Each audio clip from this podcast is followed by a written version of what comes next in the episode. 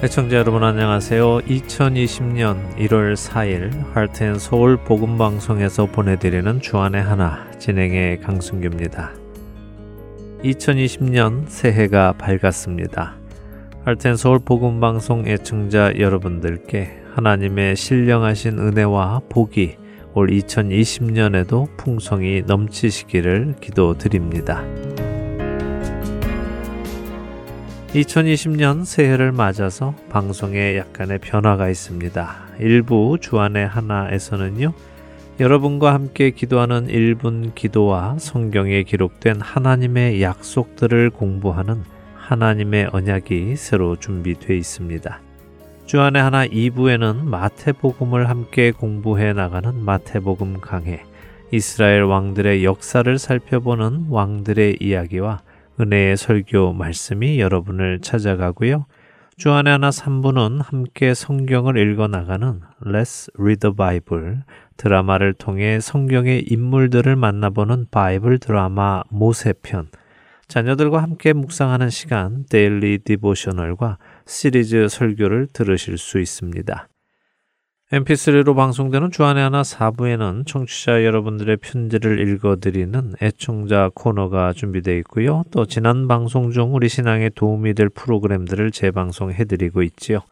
이번 시즌에는 성경을 함께 상고하는 아나크리노 시즌2 성경 속에 나온 질문들을 중심으로 말씀을 묵상해보는 성경 속 질문들 평범한 일상 속에서 하나님과 나누는 교제의 시간 살며 생각하며가 재방송됩니다. 주안의 하나 5부는 자녀들을 위한 영어 방송으로 꾸며지고요. 6부는 성인을 위한 영어 방송, 7부는 일본어 방송으로 준비되어 있습니다. 올 2020년도 할텐솔 복음 방송과 함께 주안에서 자라나가는 우리 모두가 되기를 소망합니다. 첫 찬양 함께 하신 후에 말씀 나누겠습니다.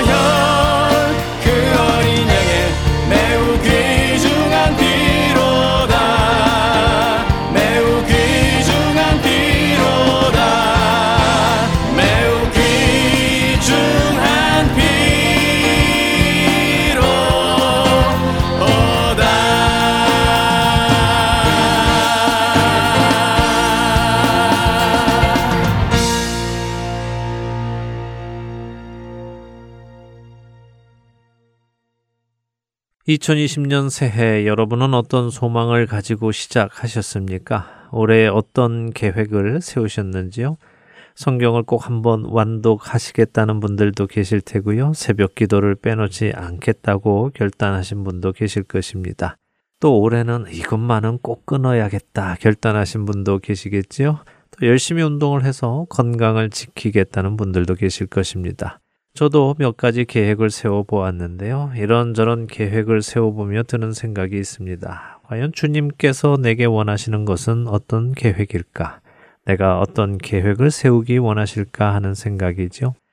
그래서 몇 년 전에는 여러분들과 나누었지만 우리의 새해의 계획이 예수님을 더 닮아가는 한 해가 되기를 바라기도 했습니다. 그리고 그렇게 한 해를 살아가려 노력도 했지요. 그러나 이 계획은 사실 어느 한 해의 계획이 아니라 우리의 삶 모든 시간 동안 이루어 나가야 하는 계획이지요. 올 한 해도 예수님을 더욱 닮아가는 우리 모두가 되기를 바랍니다. 그런데요, 여기에 한 가지 더 하고 싶은 일이 생겼습니다. 그것은 예수님을 사랑하는 것입니다. 그럼 지금은 예수님을 사랑하지 않느냐고 물으실 수 있는데요. 물론 지금도 예수님을 사랑하지요. 그러나 예수님을 더욱 사랑하기 원한다는 말씀입니다. 왜냐하면 예수님을 사랑하는 것이 우리 삶의 모든 것의 동기가 되어야 함을 다시 한번 생각해 보게 되기 때문입니다.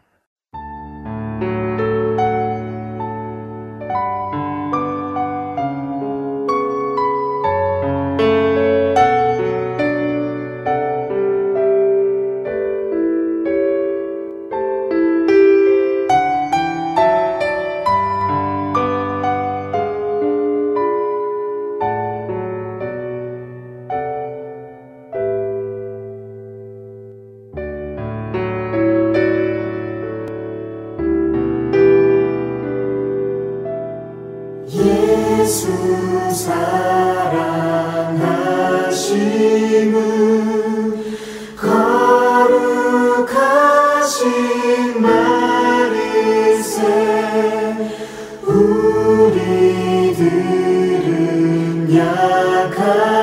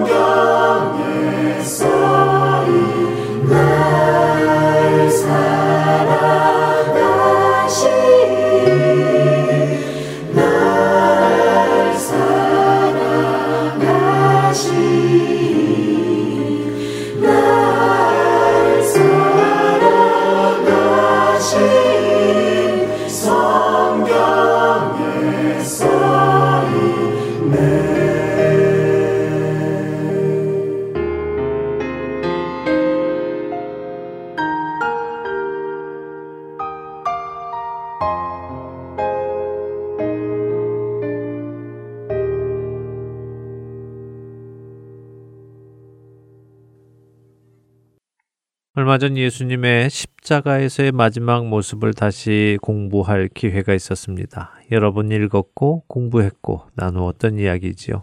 그러나 그 공부 후에 새롭게 마음에 드는 생각이 있었기에 또 여러분과 나누려 합니다.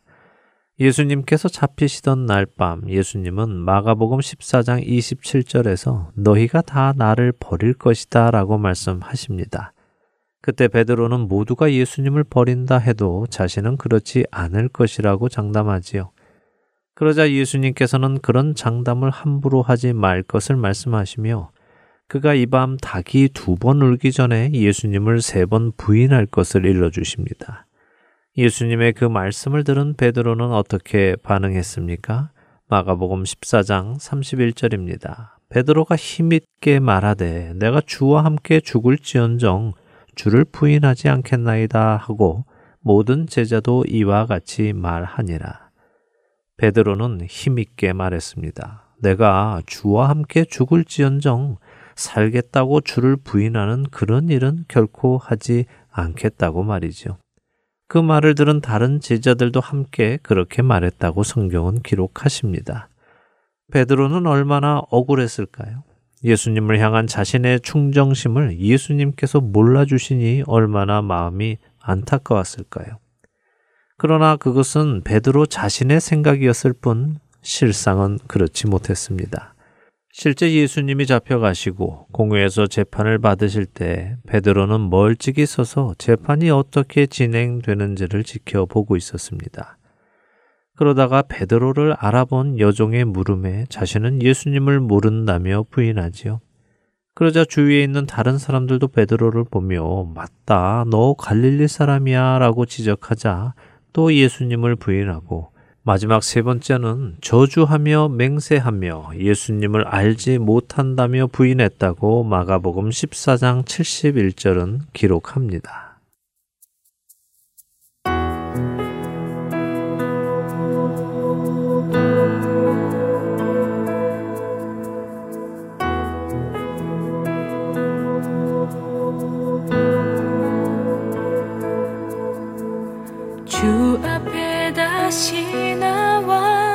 당신을 불러요. 이전에 주님을 찾던 이유와 달라요. 주께 무언가 구하는 그런 기도 아니에요. 나 고백하는 말 사랑해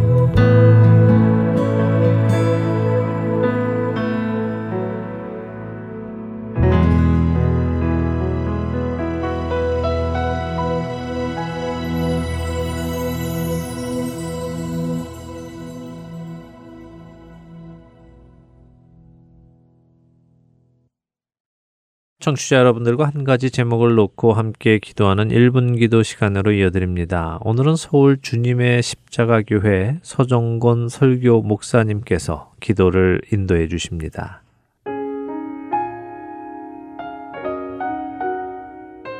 안녕하세요. 하텐 서울 복음 방송 애청자 여러분 반갑습니다.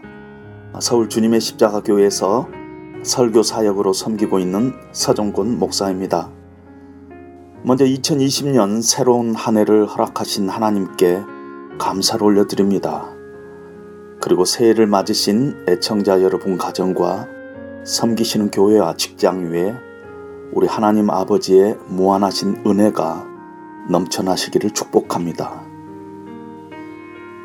오늘은 두 가지의 기도 제목을 가지고 여러분들과 함께 기도하겠습니다. 첫 번째 함께 기도할 내용은 에베소서 5장 16절 말씀을 기억하며 기도했으면 좋겠습니다. 세월을 아끼라. 때가 악하니라. 하나님께서 우리에게 허락하신 2020년은 우리에게 축복으로 주신 영적인 가난의 시간입니다. 이 기회의 시간들을 헛되이 낭비하지 말고 영적으로 깨어서 우리를 향한 하나님의 선하시고 온전한 뜻이 무엇인지 고민하며 이 시간들을 살아가기를 원합니다. 이를 위해서 함께 기도하겠습니다. 두 번째로 함께 기도할 내용은 특별히 우리 조국 한국과 한국의 교회를 위해서 기도하기를 원합니다. 나라가 이념적인 것들로 인해 국민들의 마음이 나누어져 있습니다. 마음이 피폐해져 있습니다. 교회는 세상이 교회를 걱정할 정도로 부끄럽고 취해졌습니다. 복음의 아름다운 소식을 전해야 할 교회들이 그 아름다움을 상실한 채 경건의 능력을 잃어버려 세상의 손가락질을 받고 있습니다. 더 피폐해지지 않도록 사람들의 마음의 분별력과 지혜와 절제의 힘을 간직할 수 있게 되기를 기도하십시다. 그리고 교회 지도자들과 성도 한 사람 한 사람이 새롭게 되기를 기도해 주십시오. 세상과 구별된 거룩한 삶의 능력을 회복할 수 있도록 함께 기도하기 원합니다. 이제 1분 동안 2020년 새해를 은혜로 주신 우리 하나님께 감사하며 그 시간들을 주님이 기뻐하시는 시간들로 채워갈 수 있도록 위에서 기도하시고 한국과 한국의 교회를 위해 함께 기도하시겠습니다.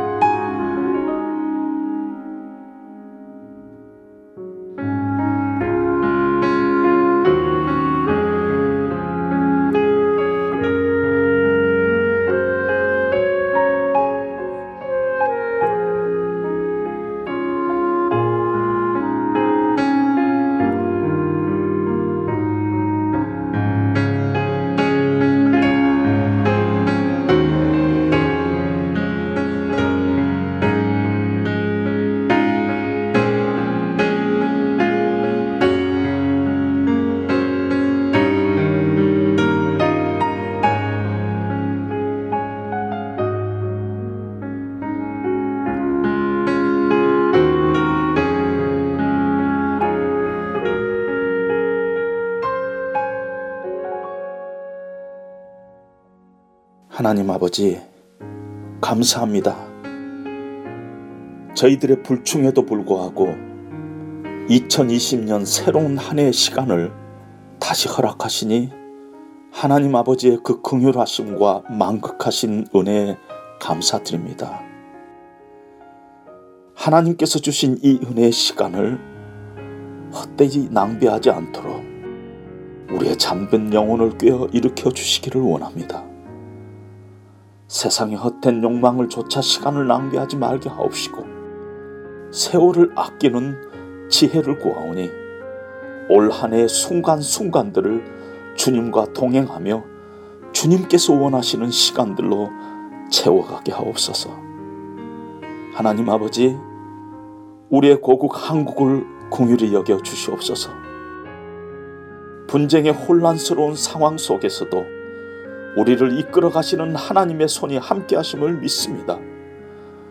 하나님 나라의 정의와 공의가 하나님의 방법으로 바로 서로 세워지게 하여 주시옵소서. 하나님 아버지, 한국의 교회를 위해서 기도합니다. 무엇보다 진리를 삶으로 살아내지 못한 저희들을 용서하옵소서. 맛을 잃은 소금이 땅에 버려져 밟히듯이 수치를 당하고 거룩하신 하나님의 이름을 욕되게 하고 있습니다.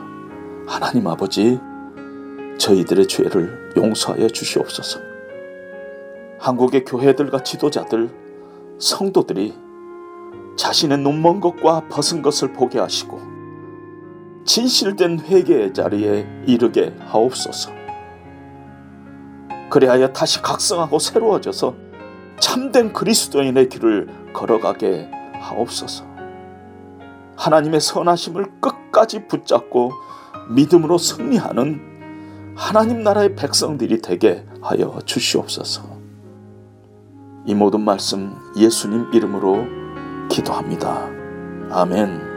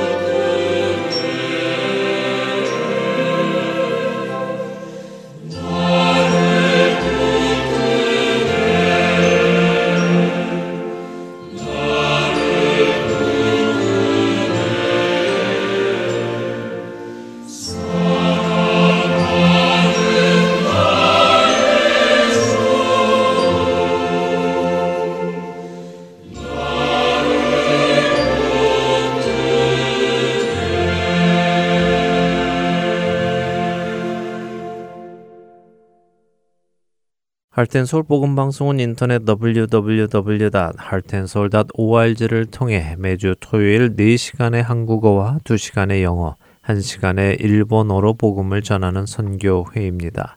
이 방송은 스마트폰 앱이나 팟캐스트를 통해 여러분의 스마트폰에서 들으실 수 있으며 매주 댁에서 CD나 MP3 CD로 받아서 들으실 수도 있습니다.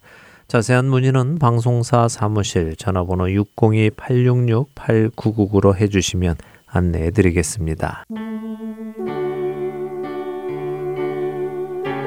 나는 소리요. 빈들에서 외치는 소리요. 주의 길을 곧게 하라고 광야에서 외치는 자의 소리. 할텐서울 복음선교회에서는 복음 사역에 함께 동참하실 분을 찾습니다. 봉사로, 기도로, 후원으로 예수님을 전하고 생명을 구하는 일에 동참하실 분들은 전화번호 602-866-8999로 연락 주시기 바랍니다.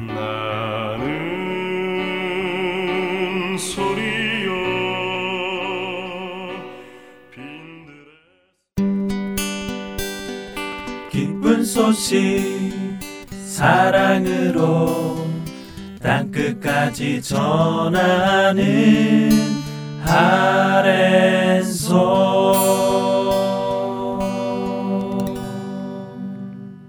하나님께서 맺어주신 약속들을 공부하는 시간입니다. 하나님의 언약으로 이어드립니다.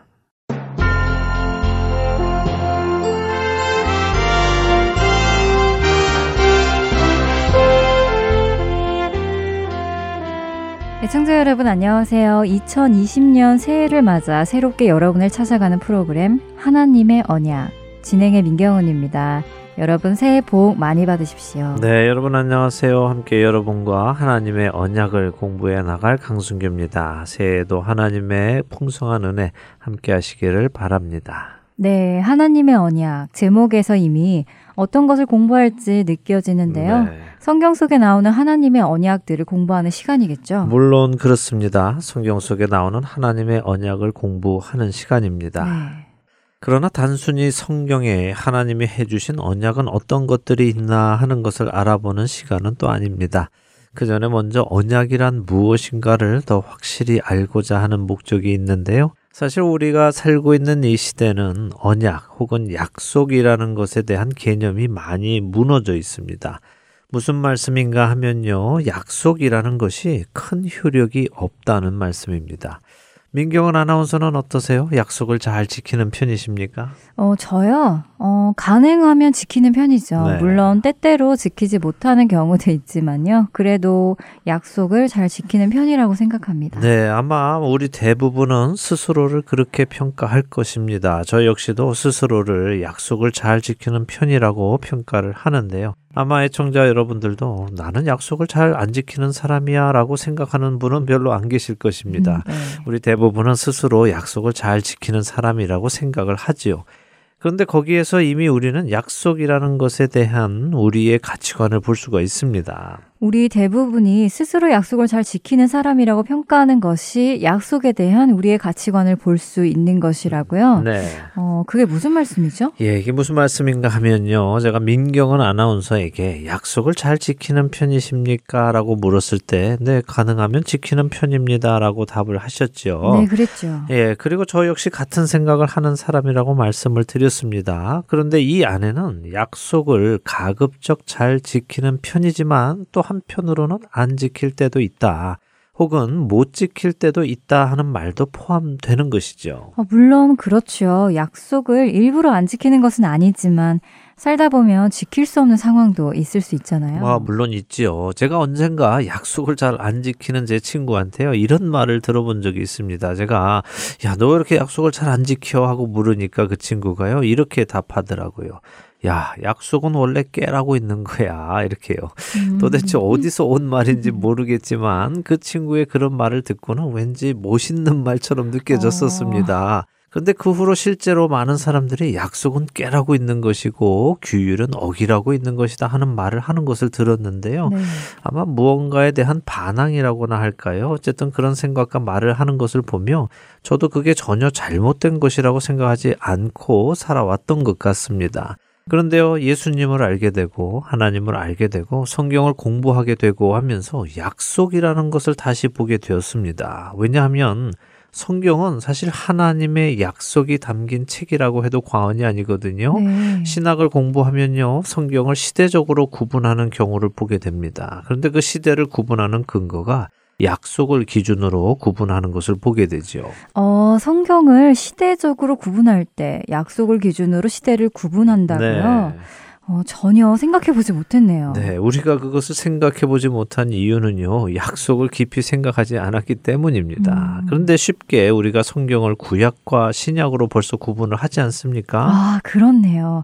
어, 구약과 신약 자체가 옛 약속과 새 약속으로 구분되는 곳이니까요. 네. 아, 그런데 우리가 그 사실을 별로 깊이 생각하지 않았었군요. 맞습니다. 우리가 생활 속에서 깊이 생각하지 않아서 깨닫지 못하고 있었을 뿐이지요. 이미 음. 성경 자체가요, 구약과 신약을 약속을 기준으로 나누고 있습니다. 또한 성경을 신학적으로 에덴 시대, 아담의 시대, 노아의 시대, 아브라함의 시대, 모세의 시대, 다윗 왕조 시대 이런 시대들을 나누는 구분에는요. 하나님의 약속 곧 언약이 또 그 안에 있습니다. 음, 그렇군요. 어, 미처 생각하지 못하고 있었는데 그런 구분을 하는 기준에 언약이 있었군요. 네, 그만큼 성경에서 언약, 약속은 중요한 것입니다. 네. 자, 아까 하던 말씀으로 다시 돌아가죠. 우리 시대는 약속을 별로 중요한 것으로 취급하지 않는다는 것이 문제입니다. 우리 안에는 약속은 가능한 지켜야 하지만 지킬 수 없는 상황에는 지키지 못할 수도 있다는 생각이 자리 잡고 있지요. 그렇죠. 아까 민경원 아나운서도 그렇게 말씀하셨죠. 네, 그랬죠. 네. 그리고 그런 생각이 우리 모두에게 있다고 말씀을 드렸습니다. 자, 그러나 세상 사람들이 말하듯이 약속은 깨라고 있는 것이 아닙니다. 네. 약속은 지키라고 있는 것이죠. 더 나아가서 약속은 반드시 지켜야 하는 것이고 또 지켜져야 하는 것입니다. 결코 깨어져서는 안 되는 것입니다. 그것이 약속의 원래 목적입니다. 음. 우리가 약속을 중요하게 생각하지 않기 때문에 하나님의 약속도 그렇게 중요하게 생각하지 않는 것일 수 있습니다. 우리가 약속을 종종 지키지 않기 때문에 하나님도 약속을 안 지키실 수도 있다고 생각할 수도 있지요. 음. 그래서 이 생각을 먼저 고쳐야 하는 것입니다. 약속은 반드시 지켜야 하는 것입니다. 가능한 지키는 것이 아닙니다. 만일 약속이라는 것이 가능하면 지키고 어려우면 지키지 않아도 되는 것이라면 우리는 천국에 대한 확신과 소망을 가질 수 없습니다.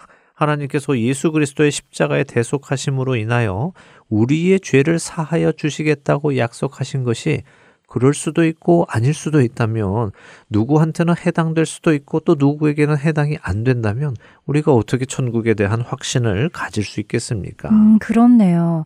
어, 하나님의 약속이 깨어질 수도 있는 것이라면 우리에게는 확신을 가진 근거가 없어지는 것이네요. 맞습니다. 확신의 근거가 없어지는 것이죠. 네.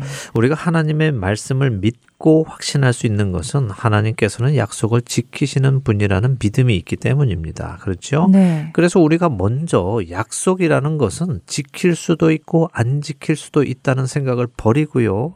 약속은 반드시 지켜야 한다는 생각부터 갖기를 원합니다. 네, 저도 약속을 가능한 지키는 것이라고 생각하는 것을 버리고 반드시 지켜야 하는 것으로 생각을 바꾸겠습니다. 네.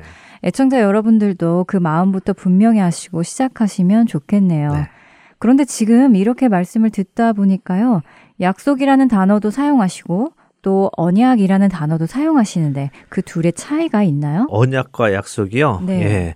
아, 사실 그 둘은 차이가 없 다고 하기도 그렇고요. 또 그렇다고 있다고 하기도 참 모호합니다. 음, 어, 실제 한국어 국어 사전을 보았을 때 약속은 다른 사람과 앞으로의 일을 어떻게 할 것인가를 미리 정하여 둠 또는 그렇게 정한 내용 이렇게 표현을 합니다. 네. 그리고 언약은요.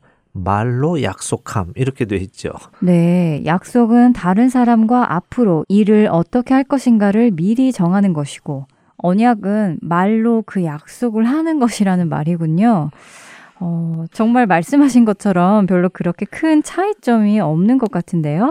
저는 오히려 약속이 말로 하는 거라면 언약은 뭔가 서류로 남기거나 어떤 특정한 행위로 하는 것일 것이라 짐작했는데요. 그렇지도 않네요. 네, 그렇지가 않습니다. 네. 어, 말씀하신 것처럼 왠지 언약 이렇게 하면 약속보다는 무언가 더 무거운 느낌이 있죠. 네. 근데 국어 사전도 약속이나 언약에 별로 큰 차이를 두지 않고 있습니다. 음, 그런데 히브리어를 보아도요, 또 이와 비슷합니다. 약속과 언약에 그렇게 큰 차별을 두지 않습니다. 아니, 차별을 두지 않는다기보다요, 조금 더 정확히 말씀을 드리자면, 우리가 사용하는 약속이라는 단어, 영어로 promise라는 이 단어는 사실 구약 성경에서 찾아보기가 힘듭니다. 네, 히브리어의 약속이라는 말을 찾아보기가 힘들다고요. 네. 그럼 히브리어로는 언약이 대부분이라는 말씀이신가요? 그렇다고 볼 수 있죠. 어, 언약이라는 히브리어는 ברית라는 히브리어인데요. 구약 성경에서 약 298번 정도 쓰였습니다. 근데 이 ברית라는 단어가 가지고 있는 의미는 서약, 계약, 동맹, 연맹 이런 의미인데요. 특별히 쪼개 놓은 짐승의 조각 사이를 통과함으로써 만들어진 맹세의 언약 이렇게 의미를 표현합니다. 아, 하나님께서 아브라함과 맺으신 그 언약이 떠오르네요. 그렇죠. 네. 정확히 그것이 구약 성경의 언약의 개념입니다. 음. 창세기 15장에 나오지요. 자, 지금부터 제가 구약 성경이 가지고 있는 약속과 언약의 개념을 말씀을 드리겠습니다. 네. 사실 히브리어에는 promise라고 번역할 만한 단어 자체가 없습니다. 왜냐하면 히브리어에서는 말 자체가 약속과 같은 의미를 가지고 있습니다. 어, 말 자체가 약속과 같다고요. 네, 히브리어에서 말이라는 것의 개념은 곧 말한 대로 하는 것이 당연한 것입니다. 자, 생각해 보세요. 하나님께서 태초의 천지를 어떻게 창조하셨습니까? 말씀으로 창조하셨죠. 네, 말씀으로 창조하셨죠. 네. 하나님께서 말씀을 하시면 이루어집니다. 그렇죠? 네. 하나님이 말씀하시면 하신 대로 되는 것입니다. 그것이 당연한 것입니다. 이것은 하나님뿐이 아닙니다. 말이라는 것이 원래 그래야 하는 것입니다. 말을 하면 한 대로 해야 하는 것이죠. 약속이라는 것을 따로 하는 것이 아니라 말을 하면 한 대로 그대로 하는 것, 그대로 되는 것, 그것이 말이 가지고 있는 개념입니다. 이해가 되세요? 네. 자, 방금 하나님께서 언약을 맺으신 창세기 15장을 좀 보면서 더 설명을 드리겠습니다. 창세기 15장 1절에서 7절을 읽어보죠. 네. 이후에 여호와의 말씀이 환상 중에 아브람에게 임하여 이르시되 아브람아 두려워하지 말라 나는 내 방패요 너의 지극히 큰 상급이니라. 아브라함이 이르되 주 여호와여 무엇을 내게 주시려 하나이까 나는 자식이 없사오니 나의 상속자는 이 담메색 사람 엘리에셀이니이다. 아브람이 또 이르되 주께서 내게 씨를 주지 아니하셨으니 내 집에서 길린 자가 내 상속자가 될 것이니이다. 여호와의 말씀이 그에게 임하여 이르시되 그 사람이 내 상속자가 아니라 내 몸에서 날짜가 내 상속자가 되리라 하시고 그를 이끌고 밖으로 나가 이르시되 하늘을 우러러 무뼈를 셀 수 있나 보라. 또 그에게 이르시되 내 자손이 이와 같으리라. 아브라함이 여호와를 믿으니 여호와께서 이를 그의 의로 여기시고 또 그에게 이르시되 나는 이 땅을 내게 주어 소유를 삼게 하려고 너를 갈대아인의 우르에서 이끌어낸 여호와니라. 네. 자, 하나님께서 아브라함에게 약속을 주시는 장면입니다. 네. 하나님께서 아브라함에게 나는 너의 방패이며 큰 상급이다 라고 하시죠. 그러자 아브라함이 저는 자식이 없는데 그 큰 상급이 다 무슨 소용이 있겠습니까? 기껏해야 저희 집에 있는 종 엘리에셀이 다 가져갈 텐데요 라고 합니다. 그러자 하나님께서 아니야 엘리에셀이 아니고 너의 몸에서 날짜가 너의 상속자가 될 것이다 하시면서 밖으로 나가서 하늘을 보여주십니다. 그리고 하늘의 별같이 많은 자손이 너에게 생길 것이다 라는 말씀을 하시죠. 그런데 여기 약속이라는 단어 없습니다. 그렇죠? 네, 없어요. 네, 그냥 하나님께서 그렇게 말씀하신 것입니다.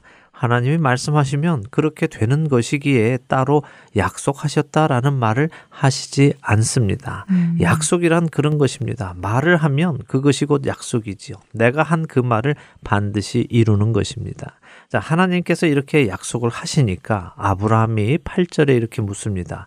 그가 이르되 주 여호와여 내가 이 땅을 소유로 받을 것을 무엇으로 알리이까 하나님의 그 약속을 확인시켜 주실 방법이 있습니까? 라고 묻는 것이죠. 음. 이에 하나님께서 9절부터 3년 된 암소와 암염소와 숫양을 준비하여 그것들을 쪼개라고 하시고는 그 사이를 횃불이 지나가므로 언약을 맺어 주시죠. 자, 18절 상단만 한번 읽어 주세요. 그날에 여호와께서 아브람과 더불어 언약을 세워 이르시되 여기까지인가요? 네, 거기까지입니다. 네. 자, 성경이 이것을 하나님께서 아브라함과 더불어 언약을 세우셨다고 표현을 하십니다. 음. 자, 그럼 우리는 이것을 보고 약속과 언약을 이렇게 정리할 수 있을 것입니다. 약속은 하나님이 하신 모든 말씀입니다. 음. 언약은 그 약속을 한 번 더 확인한 것이다 라고 말할 수 있습니다. 음. 또한 필요하면 언약을 기억할 상징을 두기도 한다고 말할 수 있지요. 지금 아브라함과의 언약의 경우 동물의 시체를 상징으로 두었죠. 네. 우리가 결혼을 할 때 그냥 약속만 하는 것이 아니라 그 약속을 지키겠다는 확인으로 결혼 반지를 서로에게 줍니다. 그렇죠? 네. 언약의 상징입니다. 그래서 그 음. 반지를 보면서 결혼의 약속을 기억하는 것이죠. 아, 그런 것이군요. 이제 이해가 됩니다. 그런데 참 놀랍네요. 약속이라는 말이 따로 있지 않다는 것이요. 그만큼 성경은 다시 말해 하나님께서는 우리의 말을 중요하게 생각하신다는 것도 될 것 같아요. 좋은 말씀입니다. 말은요, 정말 중요합니다. 네. 하나님께서는 하나님께서 하신 말씀을 반드시 이루시지요. 그렇죠. 그리고 우리도 그렇게 우리가 하는 말에 책임을 지는 것을 원하십니다. 그것이 말의 원래 목적이기 때문이죠. 그래서 하나님은 거짓을 싫어하십니다. 거짓을 말하는 것을 미워하시죠. 음. 우리가 약속을 해놓고 약속을 지키지 않으면 그것도 거짓말을 하는 것입니다. 아무리 이런저런 변명을 하면서 왜 내가 그 약속을 지키지 못했는가 설명을 하더라도 지키지 못했건 지키지 않았건 어쨌든 약속이 깨진 것이죠. 하나님은 그것을 싫어하십니다. 우리가 그리스도인이 되었다면 이제는 우리가 말하는 대로 살아가야 합니다. 우리의 말에 책임을 져야 한다는 것입니다. 그것이 하나님의 자녀다운 모습입니다. 자, 이제 다음 시간부터 본격적으로 성경 안에 하나님께서 주신 언약들이 무엇인지를 살펴볼 것인데요. 하나님의 약속은 참 많지요. 네. 그분의 모든 말씀이 약속이기 때문이라고 지금 말씀드렸습니다. 그러나 어떤 특별한 말씀들은 하나님께서 특별하게 강조하시며 그 일을 지킬 것을 언약으로 해주시기도 합니다. 그 언약들을 공부하려는 것입니다. 이 언약을 알아야 우리는 성경을 바르게 볼 수 있습니다. 왜냐하면 시작에 말씀드린 대로 성경은 곧 언약의 책, 약속의 책이기 때문입니다. 이 언약을 알아야 성경의 많은 퍼즐들이 맞추어집니다. 우리가 함께 그 퍼즐들을 맞추어 가기 바랍니다. 네, 하나님의 언약. 오늘 그 첫 시간 중요한 사실을 배웠습니다. 약속이란 특별히 따로 하는 것이 아니라 하나님의 모든 말씀이 약속이며 그렇기에 하나님의 자녀인 우리도 어떤 말을 하고 사느냐 분명하게 책임을 지며 살아야 하겠다는 생각이 드네요. 네. 다음 시간부터 하나님의 언약에는 어떤 것들이 있는지 더 알아가기 원합니다. 하나님의 언약. 다음 시간에 뵙겠습니다. 안녕히 계세요. 다음 주에 뵙겠습니다. 안녕히 계십시오.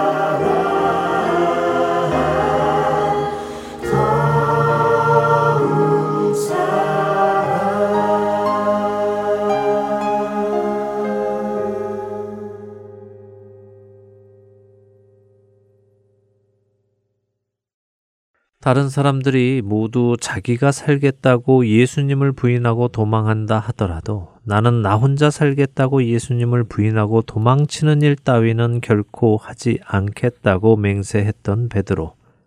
그러나 안타깝게도 그는 목숨이 위태로운 상황이 되자 오히려 예수님을 결코 모른다고 맹세했습니다.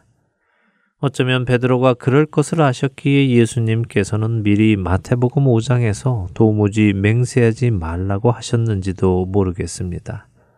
그러나 자신의 목숨이 위태로운 그 순간 베드로에게 예수님의 말씀은 떠오르지 않았습니다.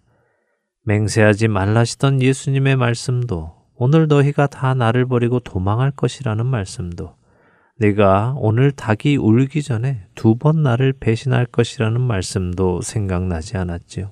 베드로 머릿속에는 지금 자신이 예수님과 같은 무리라고 몰리고 있는 그 상황에서 모면할 궁리만 가득했습니다. 그렇기에 그의 입에서 거짓말이 튀어나왔습니다. 그렇게 세 번을 부인했을 때 예수님의 말씀처럼 닭은 울었습니다. 그리고 그제서야 베드로는 예수님의 말씀이 떠올랐습니다. 그래서 그 일을 생각하며 울었다고 마가복음 14장 72절은 말씀하십니다.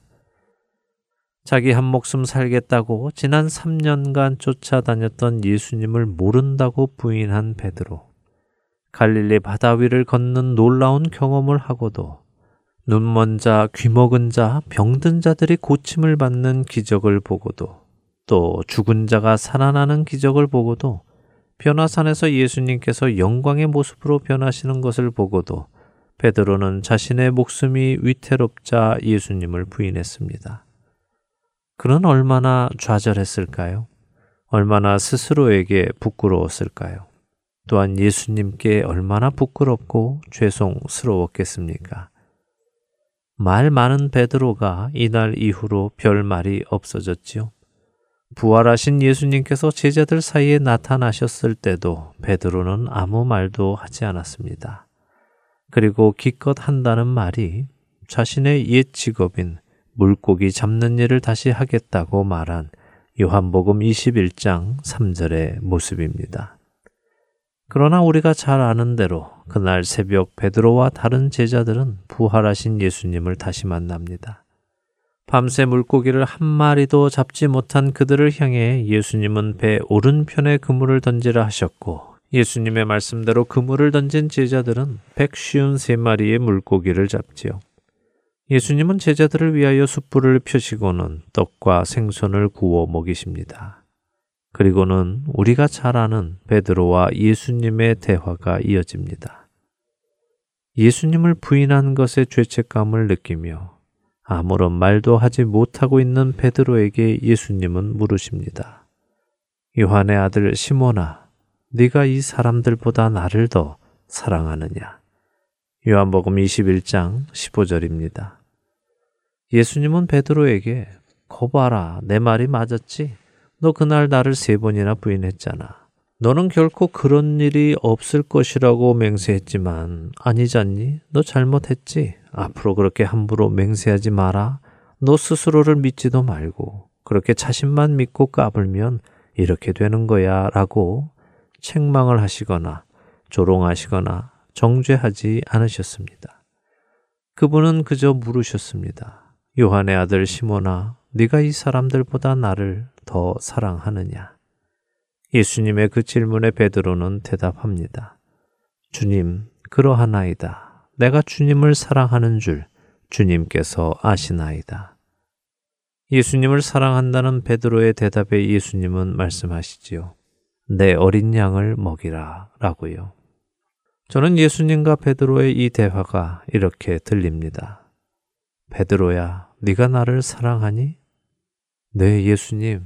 제 잘못은 부끄럽지만 죄송스럽지만 그래도 저는 예수님을 사랑합니다. 그래? 네가 나를 사랑한다고? 그럼 됐다. 그럼 됐어. 이제는 내가 맡기는 일을 하려무나. 예수님은 베드로에게 너의 지나간 모든 결점은 내가 지적하지 않겠다. 네가 나를 사랑한다면 그것으로 족하다.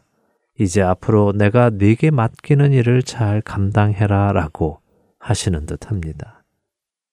사랑하는 할텐 서울 복음 방송 애청자 여러분. 여러분의 지난 한 해는 어떠셨습니까?